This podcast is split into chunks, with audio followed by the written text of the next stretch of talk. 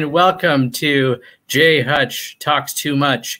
Who's ready for some 1800 BC Mesopotamian action? Which, by the way, is, I think, something that uh, Gilgamesh says himself in the Epic of Gilgamesh. My name is Jesse, and we are talking about the Epic of Gilgamesh. Um, this live stream, I talked a little bit about this in my introduction that we are going to be going over various sorts of things on this channel um, film, uh, politics, um, but also to some degree books, literature. And I thought, what better book to start with than the Epic of Gilgamesh? Because it's a it's a great book to look at for several reasons. One of the m- more significant reasons is that the Epic of Gilgamesh is maybe the first fictional story that was ever known, as far as we know. Um, one of the very earliest fictional stories. So it's a it's a really cool story to talk about for that reason. And what I want to do is is talk about why I think it's sort of worth looking at, why it's worth exploring. But uh, I do sort of want to start off by um, sort of going over the story a little bit because I'm sure most people uh, don't know that the epic of what the story is about, haven't read it before. So I'll quickly sort of run through the story. I will say there are, are many different translations of the Epic of Gilgamesh that are out there. I, uh, over the course of the last couple of years, have read two of the translations, um, both fairly early ones. Uh, one is from 1901. Uh, the other one is, I think, from maybe 1960. I say that that's early, um, even though the story has been around since uh, about as far back as 2100 BC which is uh, um, obviously much much farther away from these translations but um, the story really was unknown largely in the in the sort of western modern world until the 1860s 1870s when it was discovered and went through a process of translation um, so, uh, and then you had these kind of translations that came out. And so the one I read from 1901, the one actually that I want to talk about was the later one that was translated by somebody named Nancy Sandars, N.K. Sandars, um, which is a very easy read. You'd actually be surprised how easy it is to read. It does not seem at, in any way like a book that would have been written in 2100 BC. It feels much newer than that. Um, it feels like it's at least from 1200 BC or something like that. So it's a it's a uh, easy translation to read. I know that there are some very difficult ones, but it's also, in my opinion, and and uh, I know that it's very much a particular facet of this translation. It's a it's a actually quite a funny translation. There's something about the Epic of Gilgamesh that I always thought since the first time I read it that would lend itself really well to a, a, parody like a Monty Python kind of parody or a Mel Brooks sort of parody. And we'll see that as I think as we go through it. But uh, I'll just sort of walk you as, as quickly as I can um, through the story of the Epic of Gilgamesh, and then we'll we'll talk about why I think that it's a maybe an interesting story to read on your own, to to to think about it as being something that you would like to look at. Um, but okay, so again, the version that I have is actually very short. It's only about sixty pages long. It's a it's an epic poem as opposed to a, a, novel, and it begins uh, essentially with a description of Gilgamesh, the king. Now, Gilgamesh, by the way, was a um, supposedly, according to historical records, Gilgamesh was a real person um, I think probably a king in around 2700 BC in that time, um, which is interesting given when we have records of these stories, and and we'll we'll talk about that uh, as well. But it starts off with a description of Gilgamesh, the king of Uruk. Um, he's described as a as a really not a good king at all. So actually, if I could, I'll just read a, a, a quote. I, I wrote some quotes down. Um, I will, uh, let's see. Gilgamesh sounds the tocsin for his amusement. His arrogance has no bounds by day or night. Okay, so we learn he's, he's arrogant. No son is left with his father, for Gilgamesh takes them all. He takes every son. No son is left with his father. Even the children, it says. That's right. Horrifying. Yet the, chi- yet the king should be a shepherd to his people. His lust leaves no virgin to her lover, neither the warrior's daughter nor the wife of the noble. Once again, you can kind of see Mel Brooks saying it's good to be the king at this point. Yet this is the shepherd of the city, wise, comely, and resolute. Okay, he's not a good king. Actually, I, if I may just break from the synopsis for one second, I, I do want to also go over some of the some of the examples of why I think that um, Gilgamesh is not only arrogant, he's hilariously arrogant. Um, and to the point where he just is absolutely not self conscious about how he's acting at all.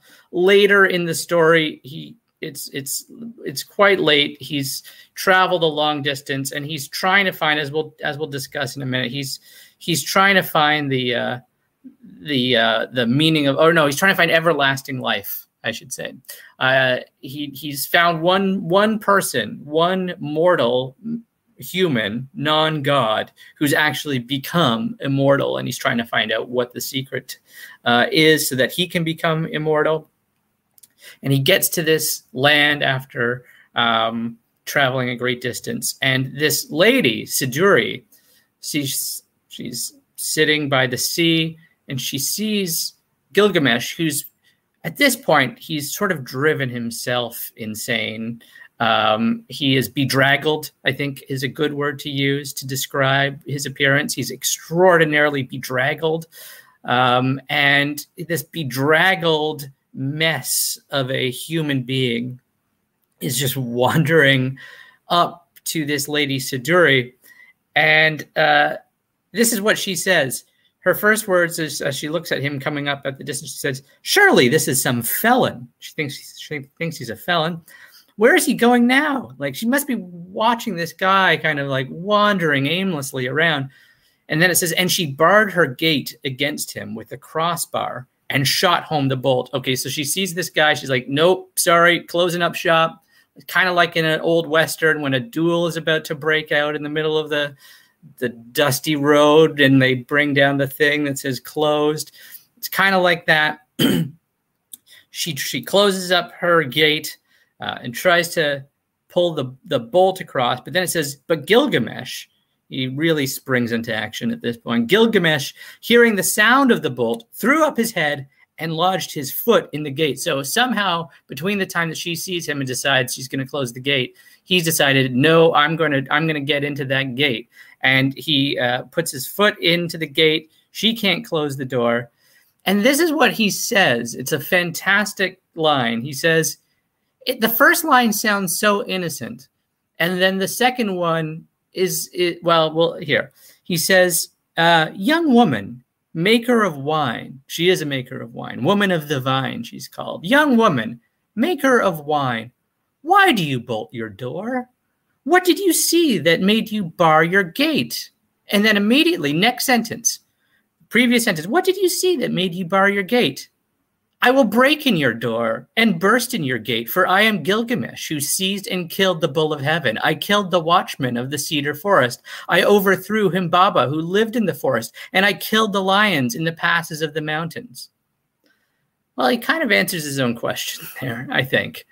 I feel like he should kind of probably realize why, maybe at that point, why did you bar your gate? I killed so many people.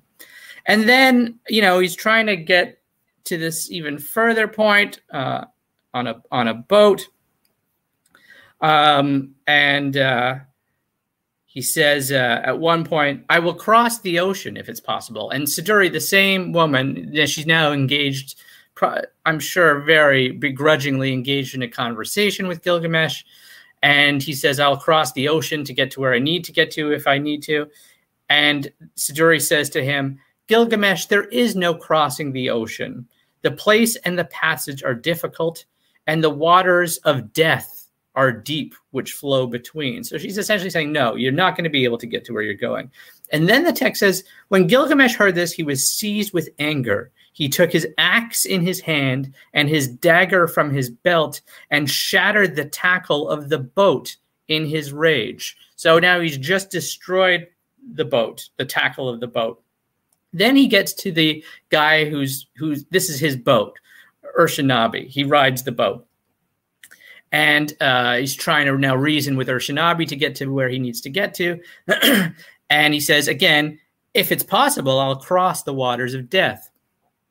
Which again is a, it's just a, an outlandish thing to say when you think about it, right? I'll, I'll cross the waters of death. And Urshanabi says to him, at the, you know, there's still a, there's still hope, right? Urshanabi is more willing to reason with Gilgamesh. He says, Gilgamesh, your own hands have prevented you from crossing the ocean. When you destroyed the tackle of the boat, you destroyed its safety. And Gilgamesh's response to this is, Why are you so angry with me? Like the risk again, the lack of self consciousness, the lack of understanding of the whole situation here is remarkable. Why are you acting like this is my fault? Uh, why do I get blamed for everything? All right, I, I broke the boat. I was pissed. What do you want me to say? I can a can a guy get angry every now and then? I feel like we could still make this work somehow. I don't I don't see why we need to to play the, the blame game in the in this in this exchange.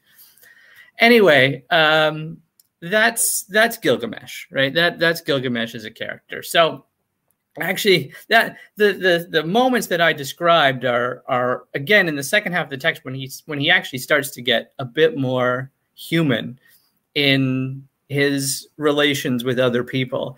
And uh, so you can imagine kind of what he's like at the, the beginning of the story. Anyway, so he's this horrible, he's this horrible kid, right? Takes all the sons, takes all the brides.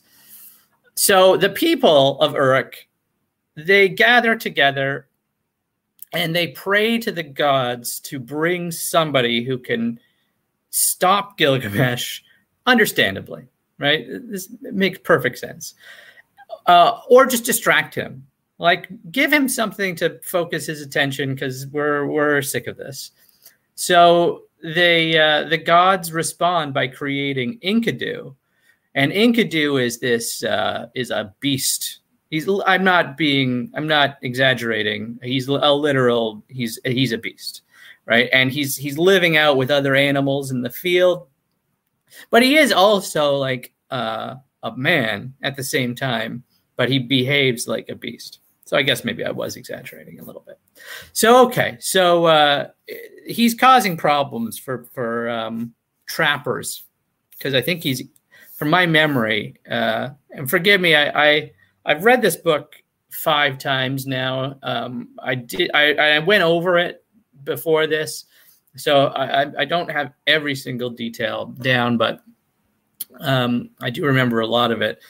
I think he's he must be either le- releasing the things in in the trapper's trap or he's eating them himself.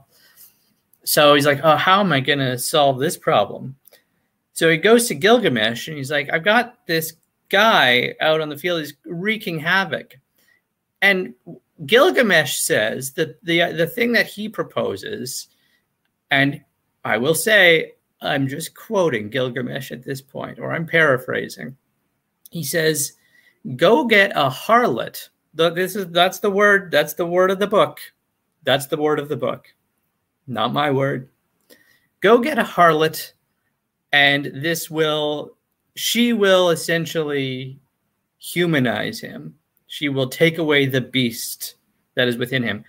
The crazy thing is, in the book, he's not the first person to suggest this. He's the second person to, because the because the trapper first goes to a, to somebody else and says, "I what do I do?" And he says, "Well, you obviously need to go get a harlot. I mean, there's no other there's no other possible solution to this problem." so go to Gilgamesh and tell him, and he'll he'll tell you, and he does. That's exactly what he tells him, and it works. I mean, that's the other thing is that this whole thing works. Uh, uh, Gil, uh, a harlot, what she's unnamed. That's another whole problem, right? She doesn't have a name. I don't think. I think in some versions she does, but uh, Shamhat, I think, is is her name. But I, I'm not. I'm not sure she has one in the in the uh, N.K. Sandars translation. She does. Uh, she she goes and she uh, you know humanizes him, if you catch my drift, and um, and uh, he then uh, comes back to the town of Uruk, or he comes to the town of Uruk with her, and he uh, hears that Gilgamesh is, of course, up to no good. So he's like, "I'm going to stop this Gilgamesh guy," which remember he was pretty much designed to do. So he goes to uh, stop Gilgamesh from, you know, doing whatever it is he does. Gilgamesh and Enkidu then get into this big fight and uh, at the end of it, they kind of like they as two incredibly toxic men, they were like, "Hey, you're all right. This guy is okay." and uh, and so that's what ends up happening. They end up. Uh, let me just say, I know that I'm having sort of fun with the synopsis, and this is all real. This is all in the book, I promise you. But um, but I do think it's a really important book to read, and I think that it's a it's a good book to talk about. But also, it's just this hopefully in some ways sort of demonstrates really just how fun the the story is and how how how crazy it is as well. So okay, uh, they become friends. Um, now again, a lot of their they've only found fragments of the Epic of Gilgamesh over the years. So I don't know how much there's been different versions, right? There's one from 2100 BC, one from 1800 BC, one from I think 1100 BC. And we're just getting kind of different different uh, versions of them. And and surely there's I think I just heard two weeks ago maybe or maybe a week ago that they're still they've just found another piece. So they're still finding pieces it's by no means a, a really good sort of flowing narrative. You get lots of empty spaces that clearly I think probably would have been filled in by a, a fuller story. Anyway, uh, so so there, uh, Gilgamesh and Enkidu have just become friends, and Enkidu is uh, is Enkidu is now bored, right? He says uh, that he's very bored with life. So Gilgamesh says, "Oh wow, I have a good idea. Let's go into the forest and kill someone." so that's what they do. They go into the cedar forest and kill Humbaba, who is essentially the guardian of the forest. But Humbaba is also clearly a very evil person as well. I will say I've taught the Epic of Gilgamesh quite a few times in um, in my classes, and people talk about, and I can see this from the the version that we're reading that they talk about how terrible Gilgamesh and Enkidu are for for killing Humbaba, the the guardian of the forest, and even at one point, you know, Humbaba basically says, you know, uh, let's can we just talk this out? And Enkidu says, no, we are not talking this out. We are killing you. Is is essentially what's going to happen. And so they say, oh my gosh, like these guys are terrible murderers. But I also think, I also think there's good reason to accept what the text is telling us, which is that Humbaba is a ferocious giant. This is I'm quoting now. Uh, he's he's referred to as being evil. We, uh, Gilgamesh says, "We will go to the forest and destroy the evil." Um, uh, Humbaba is a ferocious giant. When he roars, it's like the torrent of a storm. His breath is like fire, and his jaws are death itself. So you know he's not a not a. I don't think he's a particularly good guy either. And I think we're I think we're at least, and we can sort of debate this. I think, but I think we are compelled to look at Humbaba as as a villain in this story. And when he is sort of pleading with Gilgamesh and Enkidu, Enkidu's like, no, no, it's a trick, which again seems like perhaps Enkidu he doesn't know what he's talking about. But Enkidu also says that he knows of Humbaba from his time living as this beast out in the natural world. So he seems to have some good idea of just how terrible Humbaba is, and that this probably is like a trick to, you know, if he says, okay, let's talk about this, come into my you know, come into the forest and we'll have some tea or something like that. And then as soon as Gilgamesh and uh, and Enkidu are turned. He poisons the tea. I don't know. This is I'm talking it's an Agatha Christie novel, but anyway, this is I, I, think we're meant to think of Humbaba as this kind of bad guy, and so they they kill him, and um, some of the gods like this, some of them don't. You know, if you've read mythological stories, and we'll we'll talk about more, I think, on this channel, you'll find that the gods are rarely ever in agreement about anything. You know, they're they're almost always uh, you know arguing about something. Sorry, just one second. So um, then at that point, they killed the, the, the guardian of the forest, Humbaba, and uh, they have this meeting with Ishtar, a goddess, who uh, is very impressed with Gilgamesh and says and asks uh, Gilgamesh to marry her. And what follows is uh, the most crazy rejection of a marriage proposal you will ever hear in your life. Um, hopefully, I can only hope that it's the craziest one that you hear in your life. I, I again, I've quoted it. I, I've this. What I'm about to read you is about a third of his response. All, all she does is ask him to marry him, and this is what he says: "Listen to me while I tell the tale of your lovers." Again, we're off to a great start here, right? As a as a response to a wedding proposal. Let me tell you the tale of your lovers. There was Tammuz, the lover of your youth. You struck and broke his wing. I'm I I think he may have been a bird, but I'm not sure. You have loved the shepherd of the flock. He made meal cake for you day after day. He killed kids for your sake. Wait a second. So let's pause on that for one second. Um, this is a shepherd that uh, was in a relationship with um, Ishtar, and uh, you know he did some he did some nice things for her. He made meal cake for her, and he did some not so nice things for her as well, as I think we as we think we can see. He killed kids for your sake. He Gilgamesh is very nonchalant about that particular aspect of the story. Uh, okay, so he did those things.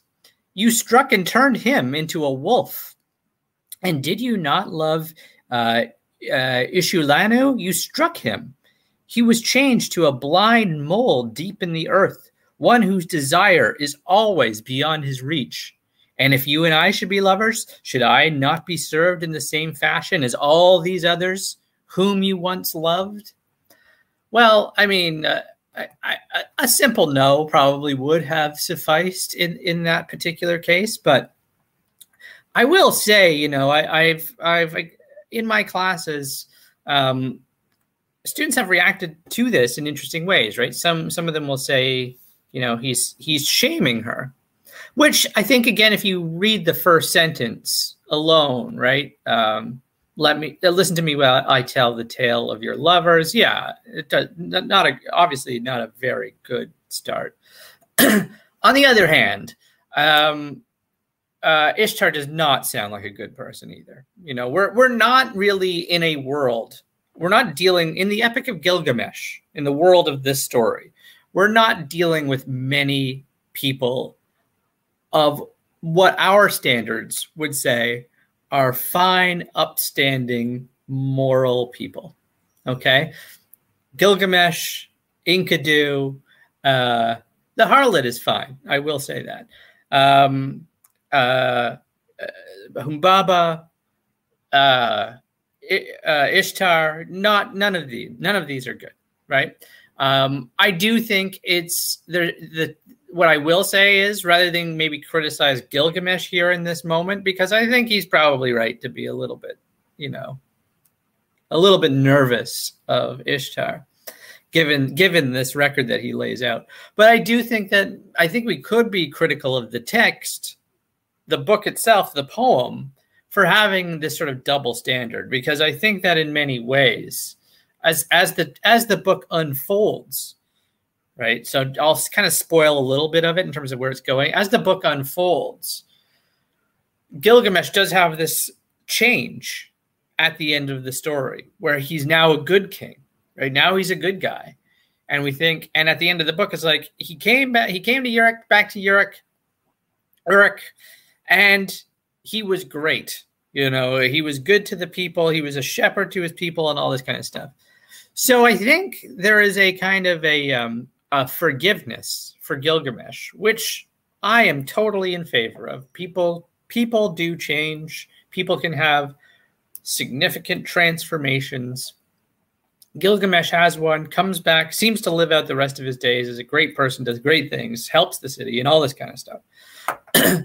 that that forgiveness does not seem to be accorded to Ishtar, right? We don't get the sense that she she can change, right? There's no kind of forgiveness meted out for her. So I do think we we could suggest that there is a double standard at work with in terms of it's dealing with these two characters, right? So I think that's certainly one way of thinking about it. So Ishtar he, hears Gilgamesh's response, and she's not thrilled. You know, she does not like the way that he has responded. So she decides to send what what is called the Bull of Heaven to go out there and kill Gilgamesh and Enkidu and probably many other people as well, because the Gil- the the Bull of Heaven is so destructive that it it tears the ground apart and people fall into the ground and into the pits of the earth and vanish. It's an angry bull. And so they, uh, Gilgamesh and Enkidu quickly kill the bull of heaven. Uh, and this, because the, the bull of heaven is, is a privy to the gods, and Gilgamesh and Enkidu killed it, this really outrages some of the gods. So it's decided that one of the two, Gilgamesh or Enkidu, has to die. And they choose Enkidu because, for one, it's the Epic of Gilgamesh. For second, Gilgamesh is the king right? So uh, we can't we can't kill the king. We have to kill the character of Enkidu. So Enkidu realizes he comes to him in a dream. There's a lot of dreams and visions in this story. Also, a lot of ignoring what the dreams and visions portend. Um, and uh, so that happens a lot throughout the story. And so Enkidu realizes he's going to die and within about 10 days he, he deter- does deteriorate and he does die and this brings about a significant change in in gilgamesh um, he is completely emotionally and mentally destroyed by enkidu he tears out his hair um, he's he's obviously upset. A big part of being upset is that his friend has died. So th- I will I will say that that's certainly a big part of it. But another part of it is he has become confronted with his own mortality as if for the very first time. Gilgamesh, I will stop and say at this point because I can't believe I haven't said it yet already. It's we're half an hour in, and I and this is a pretty important part of the story. It's my first one, guys. So um, uh, Gilgamesh is is a demigod. Okay, so he's two thirds god, one third mortal man. I don't know where that breakdown happens. I don't know how that's possible in terms of the, the genetics. I don't think the writers were thinking about that part of it. But his mother is a goddess. His father was regular guy. Um, so uh, that's that's Gilgamesh's breakdown: two thirds God, one third man. But because he's not fully God, because of that one third man, he's still going to die, just like every other mortal man. He doesn't get to join the pantheon of the gods. Okay. So he becomes aware of his own mortality at this point. I cannot believe it took me that long to talk about the fact that Gilgamesh was a was a demigod. But anyway, he is. We're going to get past him.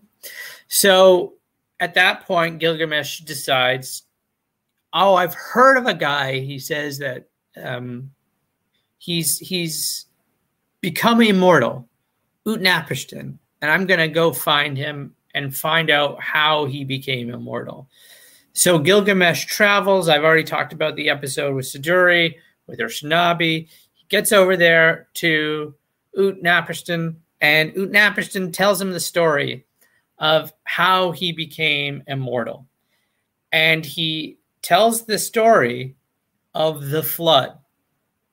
So, uh, any of you who are familiar with biblical history will recognize this story immediately. It is almost identical to the Noah's Ark story, but about uh, a thousand years or so before that story first gets told, uh, according to the scholars. So it's in the Epic of Gilgamesh. Utnapishtim is told that the um, the world is going to be exterminated. Um, although I will say part of it is one part that's a little bit different is that in this story, uh, again, part of that great Nancy K. Sandars translation, a part of the reason why they're uh, why humanity is being exterminated is because they're just too noisy. They're they're just too loud. They're keeping the gods up and they're distracting them. That is actually in the text. So uh, they tell Utnapishtim to build a gigantic boat to take with him the seed of every living creature and to basically live through the flood. He does, and because he does this, he gets granted immortality, essentially. Again, the flood that destroys humanity is an, a matter of great debate amongst the gods. So Utnapishtim tells Gilgamesh this story. He says, "I'm sorry, you can't be immortal like me." Um, but he says there is this um, plant that if you go out into the water and you grab it, it will grant you everlasting life. So he says that you still have the possibility of getting everlasting life. And Gilgamesh is so thankful for this. He goes out with uh, Urshanabi again, grabs the plant of everlasting life, doesn't take any. This is how we know that Gilgamesh is changing as a person. Says, I'm going to bring this back to Uruk and I'm going to feed this to all the older people in my town. Uh, and it, we will call it, he gives it a name, right? The name again is fantastic. It's something like the old people become young again. I'm, I'm, it's very close to that. Maybe I'll look it up in a second. Hold on a second. Hold on. Gilgamesh plant, old become young again. I'm looking this up now as we speak. uh, yeah, the old man becomes young again man plant. Okay. He doesn't have the greatest knack for naming.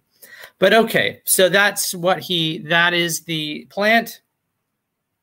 He uh, grabs it, but then a snake comes and takes it. It sheds its skin because it's become younger, and he and the snake brings the plant away. Gilgamesh is once again in despair says, "All right, let's go back to let's go back to Uruk." And but when he gets back, he kind of shows off his town to Urshanabi. He says, "Look at this wonderful town." And then basically, that's when we get to the conclusion, and they say, "You know, from this point on, I I, I may have um, got this." Um, you were given the this was the meaning of your dream so at the beginning he has this dream um, but again he denies what the dream is and it says, This was the meaning of your dream. You were given the kingship. Such was your destiny. Everlasting life was not your destiny.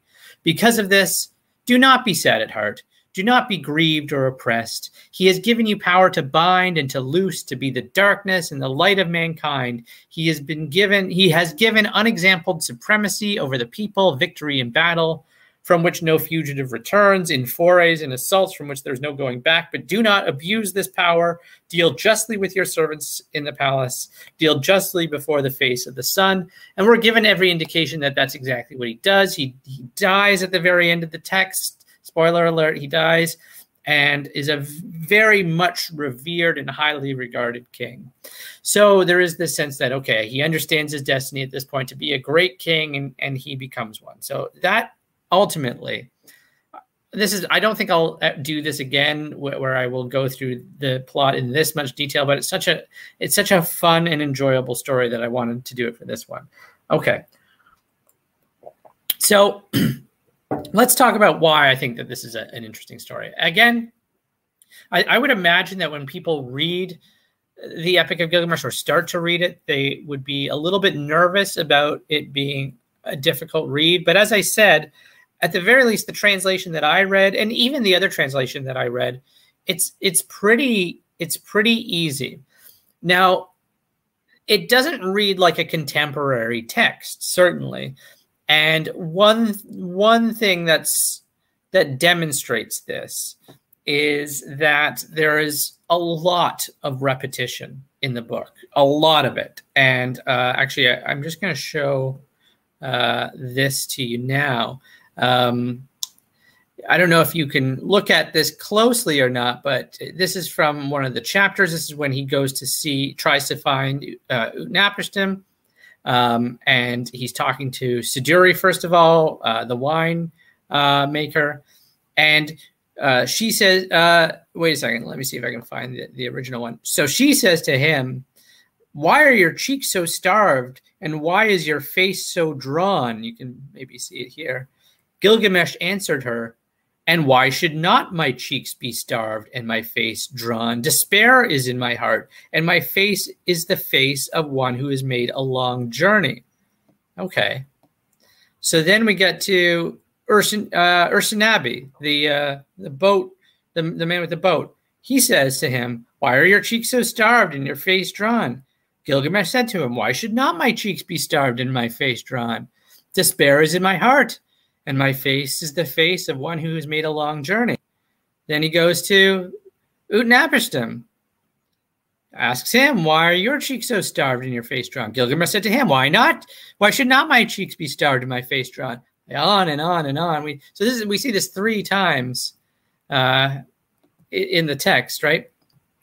Um, so yeah, there's and that's not the only time we see that much repetition. There's a lot of repetition in the text, and I think that there's you know, there's a couple of explanations for that. One, I think the most obvious explanation is that the Epic of Gilgamesh comes from this oral tradition. Um, the stories, obviously, uh, as we know, Gilgamesh, as I, as I mentioned earlier in the stream, Gilgamesh uh, was a real king probably in 2700 BC. And then the earliest version of the story that we know of is from 2100 BC and then and then the uh, the more standard version is from 1800 BC. Now, if you think about that, that's 700 to 900 years later, or six 600 to 900 years later.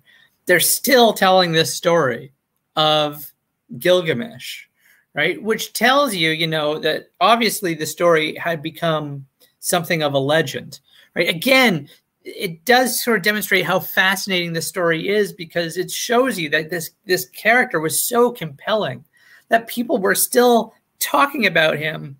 Obviously was this was a huge cultural story for 600 800 900 years they were still talking about it right? And if you kind of listen to the story you can probably sort of see how obviously i'm just speculating but it probably it probably transformed over the years into this kind of legend, right? Because it's it has that Mesopotamia, um, uh, Babylonia. This area would have been a big trading area, so you can see maybe people coming into town to trade things and there's nothing to do in town, right? So so sit down. You know, no matter where you go, there's no TV, there's no no internet, anything like that. So it's like sit down. Let me tell you a story. Did you ever hear the story of our great king Gilgamesh? Two thirds god he was. He had the he had arms as big as tree. I don't know why they're Irish in this story, but anyway, the huge man went out to the forest. That's the thing is that they have. Um, Gilgamesh supposedly did bring a lot of security and stability to this to this town because he went out to get the timber from the woods and he brought it back and you can kind of see how that gets transformed into the Humbaba story, right? he went out to the to the forest. I'm still going Irish. I'm, I really don't know, but it seems to make the story more legendary. I went out to the forest and he did battle with the horrible, evil forest dweller and came back with the trees. And you can kind of see how it all became this sort of mythical, legendary story about this sort of great fantastic leader that we that we once had right and you can sort of see how different nations, even still today, will build these kind of grand narratives around these sort of heroic figures who are real, but the stories about them are mythical, right? So, um, so Gilgamesh is that sort of character, and but also when you're telling a story, you know, I know this experience from teaching in a classroom. When you're talking to people, there are certain things that you need to sort of emphasize right? And so you repeat things that you wouldn't normally repeat if you just read wrote it down because you don't it, it's not ephemeral when you just write it down right? It doesn't just disappear into nothing right? So you have to bring things back. Hey remember when i said this this thing um, so that is is definitely part of it but also it's it's it's a standard that we we don't seem to have a problem with when it's in music right? If you think of the, some of the most popular songs, right? Let It Be by the Beatles. Think of how many times he says Let It Be in that song. Uh, obviously, there's the chorus where he says it a bunch of times, but then he comes back to that chorus, right? Or you know, a more contemporary example, Taylor Swift shake it off right says shake it off about 500 times and we tend to accept it when it's music but when it's a story we don't do that. It's not conventional anymore, but we can kind of see how maybe it was the convention at one point. So it has a kind of musical quality to it that's quite interesting. So we see this kind of we see these differences obviously because it's from this sort of oral tradition, but also it's just an early example of literature. And I'm sure many of you have had this experience where you watch a television show, you uh, you watch it from the very beginning, right? And it goes on for season after season, and you're let's say you're in the middle of season seven and it's still going. The show's not showing any signs of stopping. It probably should stop because a show that goes on for that long isn't usually very good. But anyway, it's in the seventh season. And uh, that's right. That's I, I, said that. So you can put your comments below. Um, in the seventh season, uh, you're really into the show and you decide at that point i'm going to go back to season one. You haven't wa- you haven't gone back to look at any older episodes. So you go back to start it again. Even though the show's not over yet you go back all the way back to season one. And you go back there and you put on episode one which you loved when you first saw it, it was the thing that got this whole thing started. And as soon as you get back to that episode one um, you are you you, you realize that uh, whoa, this was a completely different show. This is not the show that I watch eh, anymore, right? It's a, it's an entirely different sort of thing. So uh, I think that this happens right a lot, and and I think that you could say it's not only just true of a TV show, but it's it's also true of of art forms in general. So if you go back to the very beginning of literature, it's not going to be like the literature as it is today, right? Doesn't mean it's not as good, right?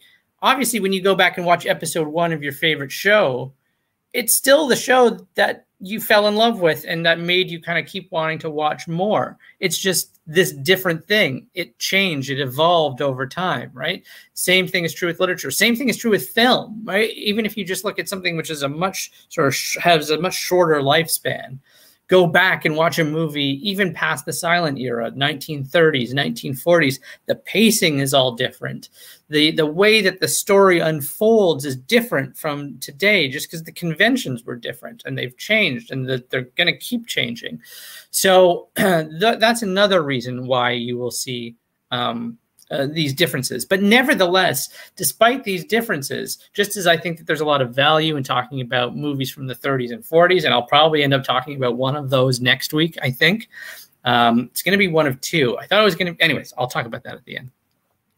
Um, but uh, it, it, nevertheless, I still think that there's a lot of things that are interesting. You just kind of have to accept it as something that's different, right? It's this different thing. It's almost not even a, a book anymore, or it's not even a movie a movie from the 30s and 40s, not a movie as you know movies, right? It's just it's this other kind of art form that you can appreciate in these other ways if you don't go into it with the kind of expectations that you have when you go into a, a contemporary story. So same is true with the Epic of Gilgamesh. So I want to just spend the rest of my time here talking about why I think that this particular story is one that is interesting. When I teach the Epic of Gilgamesh, I teach it as uh, part of uh, a superhero course that I teach that I've taught about five times. So I teach the Epic of Gilgamesh as a superhero story, or actually, I really teach it as a sort of proto superhero story because it doesn't really tick all the boxes of a superhero story. It's uh, um, some some can disagree, but uh, and, and happy to see you disagree, but I think that the superhero doesn't really start until Superman in in 1938. I think.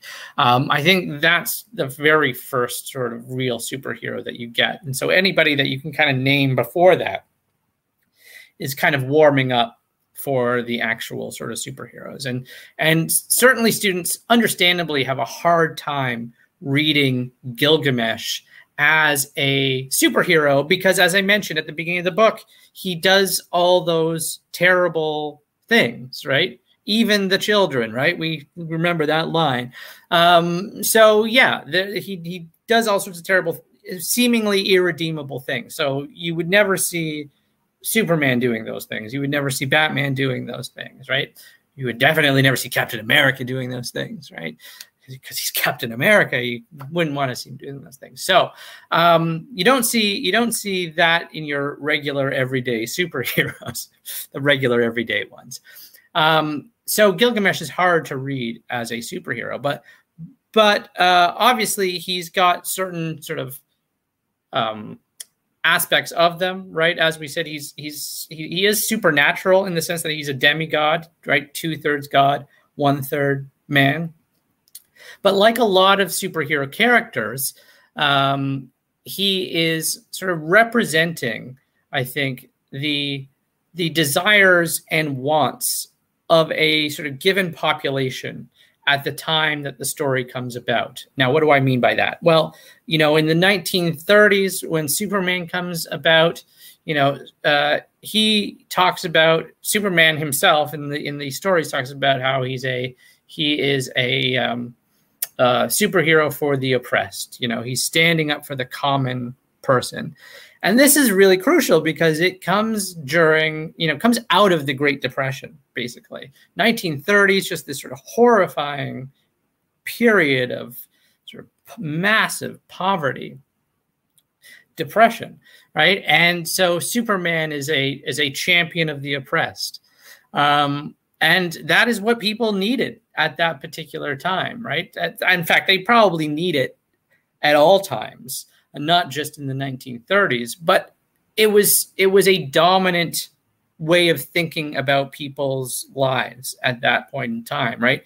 Even if just to use movies again, if you go back and look at movies from the 1930s, there is an acknowledgement of poverty and depression and uh, labor issues in those movies that you that you don't really see to that extent in other time periods. I'm not saying you don't see movies like that again, but you don't see them that consistently. Like I was just watching My Man Godfrey the other night, which is a very light screwball comedy from the 1930s, 1936.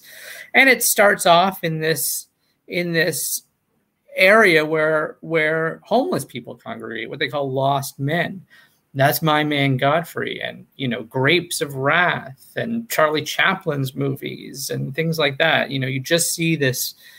This there's a lot of thinking going on about poverty and what are we going to do about this.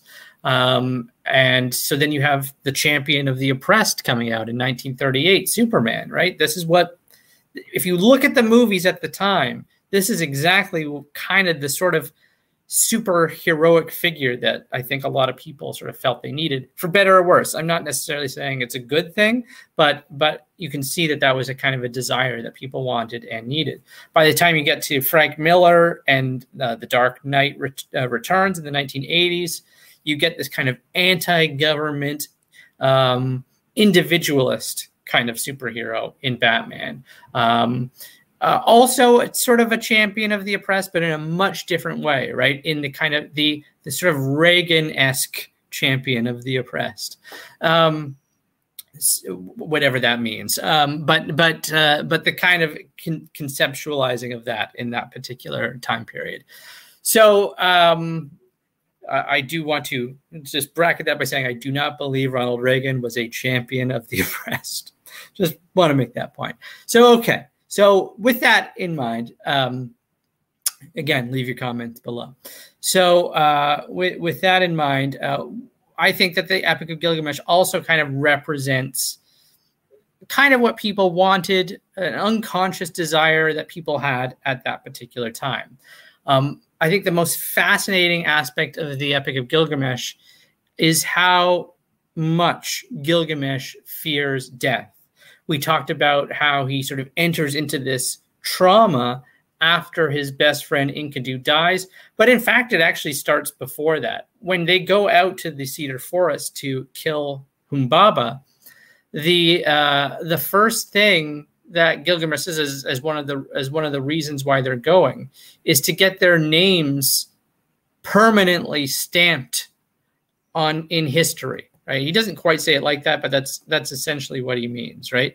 Um, let's see if I can find it. Um, let's see does he say it if i fall i leave behind me a name that endures right so this this idea that he wants to basically in some ways live forever even then but there is this kind of awareness of mortality after enkidu dies and he keeps saying i will die just as my friend did. And he does he goes through this what one could call I, I am not going to call this and i'll explain that why in a second but what one could call a sort of existential crisis this kind of great sort of fear of of death. But the reason why i wouldn't call it an existential crisis existentialism as a philosophy doesn't emerge until like uh, World War II, right? It's a it's a late 1930s, 1940s philosophy that emerges out of France, right? Jean Paul Sartre, um, and it it emerges out of this sort of mindset that life is meaningless, right? Um, and therefore, you know, there's no sort of predestined life. You make of you you make your own meaning right? We are not born into a certain kind of meaning. This is not the mindset of the Epic of Gilgamesh, right? This is not the belief system that motivates the Epic of Gilgamesh. It's not existential. It's in fact the opposite of existential, right? It is um, Gilgamesh's great fear. The reason why he's so anguished is not because he doesn't know what's going to happen after he dies.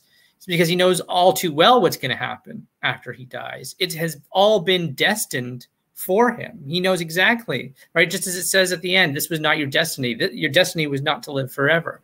Um, and what does happen? Well, you know, for the uh, the dominant belief system at the time, um, when you die, you end up going to what's called the underworld, right? And the underworld is actually described in the text. Enkidu, when he gets his vision that he's going to die, sees the underworld.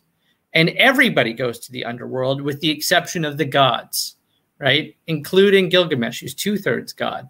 The gods don't go to the underworld, but everybody else does, right? There's no sense of heaven or hell, there's just the underworld and it's described this way There is the house whose people sit in darkness. Dust is their food, and clay their meat. They are clothed like birds with wings for covering. They see no light, they sit in darkness. Enkidu says, I entered the house of dust and I saw the kings of the earth, their crowns put away forever. So these are the kings, right? People like Gilgamesh, right? Very powerful people, but they're there too. Their crowns are put away forever. Rulers and princes, all those who once wore kingly crowns and ruled the world in the days of old, right? A little bit like Percy Shelley's Ozymandias, if you've read that, something, something kind of like that mindset. Look that poem up. It's very short. It's very good. Maybe my favorite poem of all time.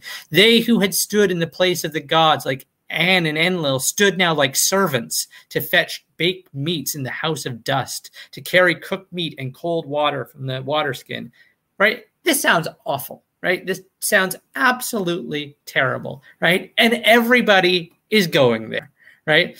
Uh, as NK NK Sandars uh, describes um, sort of what life was like uh, in this sort of time period, you can take of it what, what you will. Uh, but Sandars writes that the poem would have been written during a quote period of anxiety in which people feared that the unaccountable and turbulent powers may at any time bring disaster to human society. The cause of pervasive pessimism of Mesopotamian thought lay partly in the precariousness of life in the city states, dependent on vagaries of flood and drought. And I like this part turbulent neighbors. so, so those are the three you know, uh, the three bad things flood, drought, bad neighbors. Don't want any of those kinds of things. Okay, so life was not good. On average, you lived maybe, I mean, there's not great studies on this, but you lived maybe to around 40. the, the life you lived was not particularly good. It was hard, it was difficult. And at the end of it, you end up if you follow the dominant, you know, a belief system of the day, you end up in the underworld where, you know, eating dust in the dark. And uh, so, you know, this is very unpleasant, you know, and you can see how this would be a hard thing to accept. But you can imagine how it would be an even harder thing to accept for a character like Gilgamesh, right? He's two thirds God. He's 66% of the way there. You know, he's almost out of the underworld. And even more so, he almost gets immortality in this text. He gets that plant and then he loses it, right? But you can kind of imagine, right? What, and I'm not saying this is right. There's no reason for a king or a ruler or Gilgamesh to feel above or superior to anybody else. But you can kind of imagine what is going through people's heads like, Look at this person, all powerful, right? This ruler, he's got supernatural powers. He's two thirds God, but he's still going to end up in the sort of the dust heap, right? Uh, I feel like that's an Albert Brooks line, but in the dust heap, right? He's still going to end up at the underworld and he gets so close to getting out of it, but he doesn't. And at the end of the day, significantly, he comes back to Uruk and he says, okay, my destiny is to be a king. And I'm going to accept that, right? My destiny is not to be immortal. My destiny is just to be a king. So therefore, I'm going to try to be the best possible king that I could be. And that's what he ends up doing. And I think that in many ways, that is sort of the message of the Epic of Gilgamesh, right? That, you know, life is extraordinarily difficult. Your destiny does not suggest great things. But if you accept this destiny, you know, if you kind of accept this, then ultimately you can be happy. Now, I'm not saying I agree with that message. I don't know if that's a good message at all, but it's an interesting one, right? It's certainly a very interesting thing to say that, okay, you know, there is this kind of sense, right? And you can kind of see how it sort of is taken as a sort of a, a religious text, which is to say that, you know, you're going to go through pain, you're going to go through struggle, and you're going to end up in the underworld, but you're part of some overall, overarching master plan. And on some level, you want to accept that that master plan is a good one and that you're part of it. And once you accept that, then you'll be able to get through life. Because look at this guy, Gilgamesh, who didn't accept it for a long time, but then had to come to terms with the fact that, okay, yes, this is my destiny.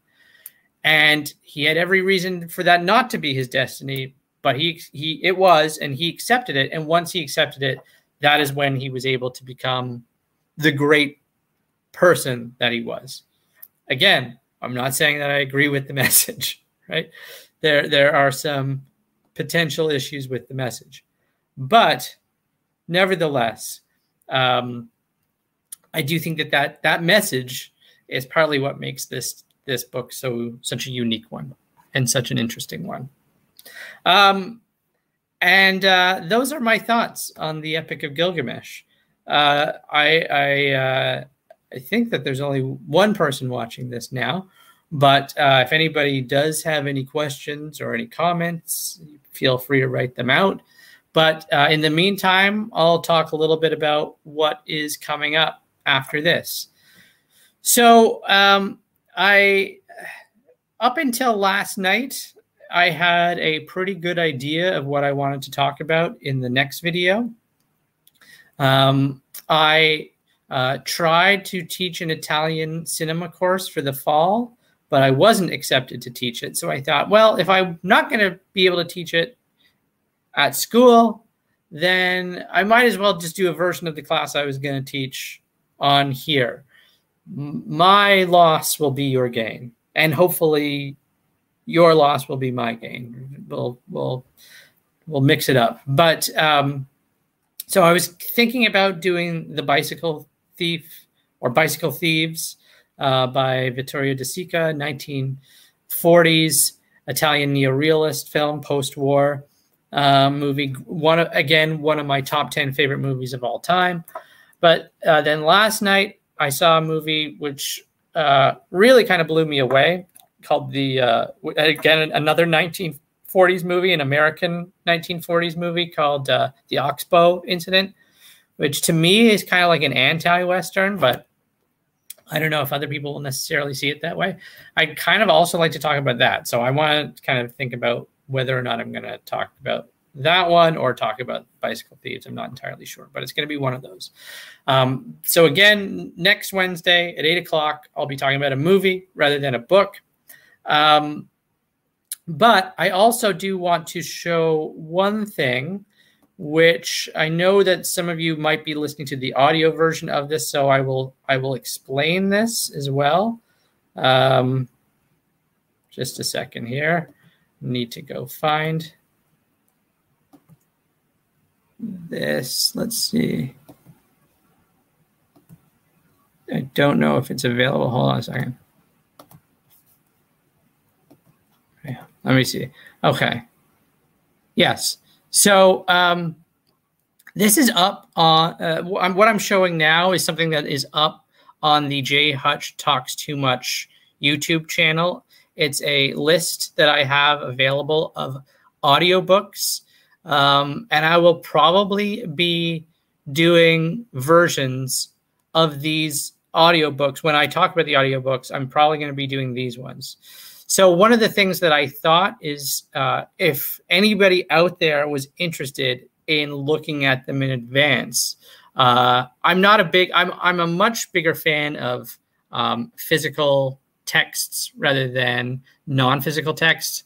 And even then i'm a much bigger fan of non-physical texts over audiobooks because my mind tends to wander when i'm listening to audiobooks. And if my mind's not wandering and i'm just paying attention to them i tend to fall asleep within about five minutes so audiobooks are not my most favorite way of uh, engaging with literature um, but it's become a bit of a necessary way to get through texts quickly and also avoid severe neck issues, which are becoming more and more of a problem as the years continue on. Um, so um, I am, after all, beyond your average uh, age of a Mesopotamian in uh, 2100 BC, according to the research. So um, so anyway, I'm going to be sort of relying on these books. I got them in chronological order. They stop at a certain point because uh, this is all in terms of what is available in the public domain. So I'm certainly limited in terms of the in terms of that. Um, but uh, but yeah, so you can find these texts there, and um, if you want to, if I say okay, we're going to read this book this week, then uh, and you want to listen to it, then it's there for you. And I think that I might try and go in chronological order, which means that the next text that we would do is uh, this kind of this 15 hour um, because I go by hour now instead of pages uh, of the Iliad. So more mythology, uh, followed by Homer's Odyssey. Um, so we go into sort of uh, Greek mythology. I'm thinking about maybe that'll be the next book I do. That's still a little bit down the line though. So, uh, but I'm also what I, I, I would also like is I'd love to have people on to talk about these things as well because this has been fun. This has been really fun talking for an hour and six minutes at this point. I have really enjoyed this, but I do think it would also be fun to talk with people about this. And I feel like it might be engaging to people watching to see me uh, and other people talk about this, not just me. So uh, if anybody wants to talk about any of these things, please let me know. I'd love to have you on. Uh, if any of you out there uh, ha- are interested in talking about either bicycle thieves or the Oxbow incident, please let me know. Uh, I'd love to have you on next week. Um, but yeah, that's essentially what is uh, coming up. So um, that's it, really. I hope that this discussion on the Epic of Gilgamesh has been enjoyable for you to some degree. Uh, I hope that maybe it has encouraged some of you to look at the text. If you have looked at the text already, I hope that it is in many ways sort of got you thinking about what is going on that could be sort of intriguing about the text. Um, and uh, if you want to talk about it uh, beyond just this video as well, I'm happy to do that too. You can shoot me a message or or or put something in the comment box as well. Um, let me say again, as I said in the first video, if you like this video, please like it. Press the like button or the thumbs up. The thumbs up. Let me see those thumbs. And uh, subscribe to Jay Hutch Talks Too Much if you haven't subscribed yet. And we will see you in the next one. Looking forward to it. Take care. Bye bye.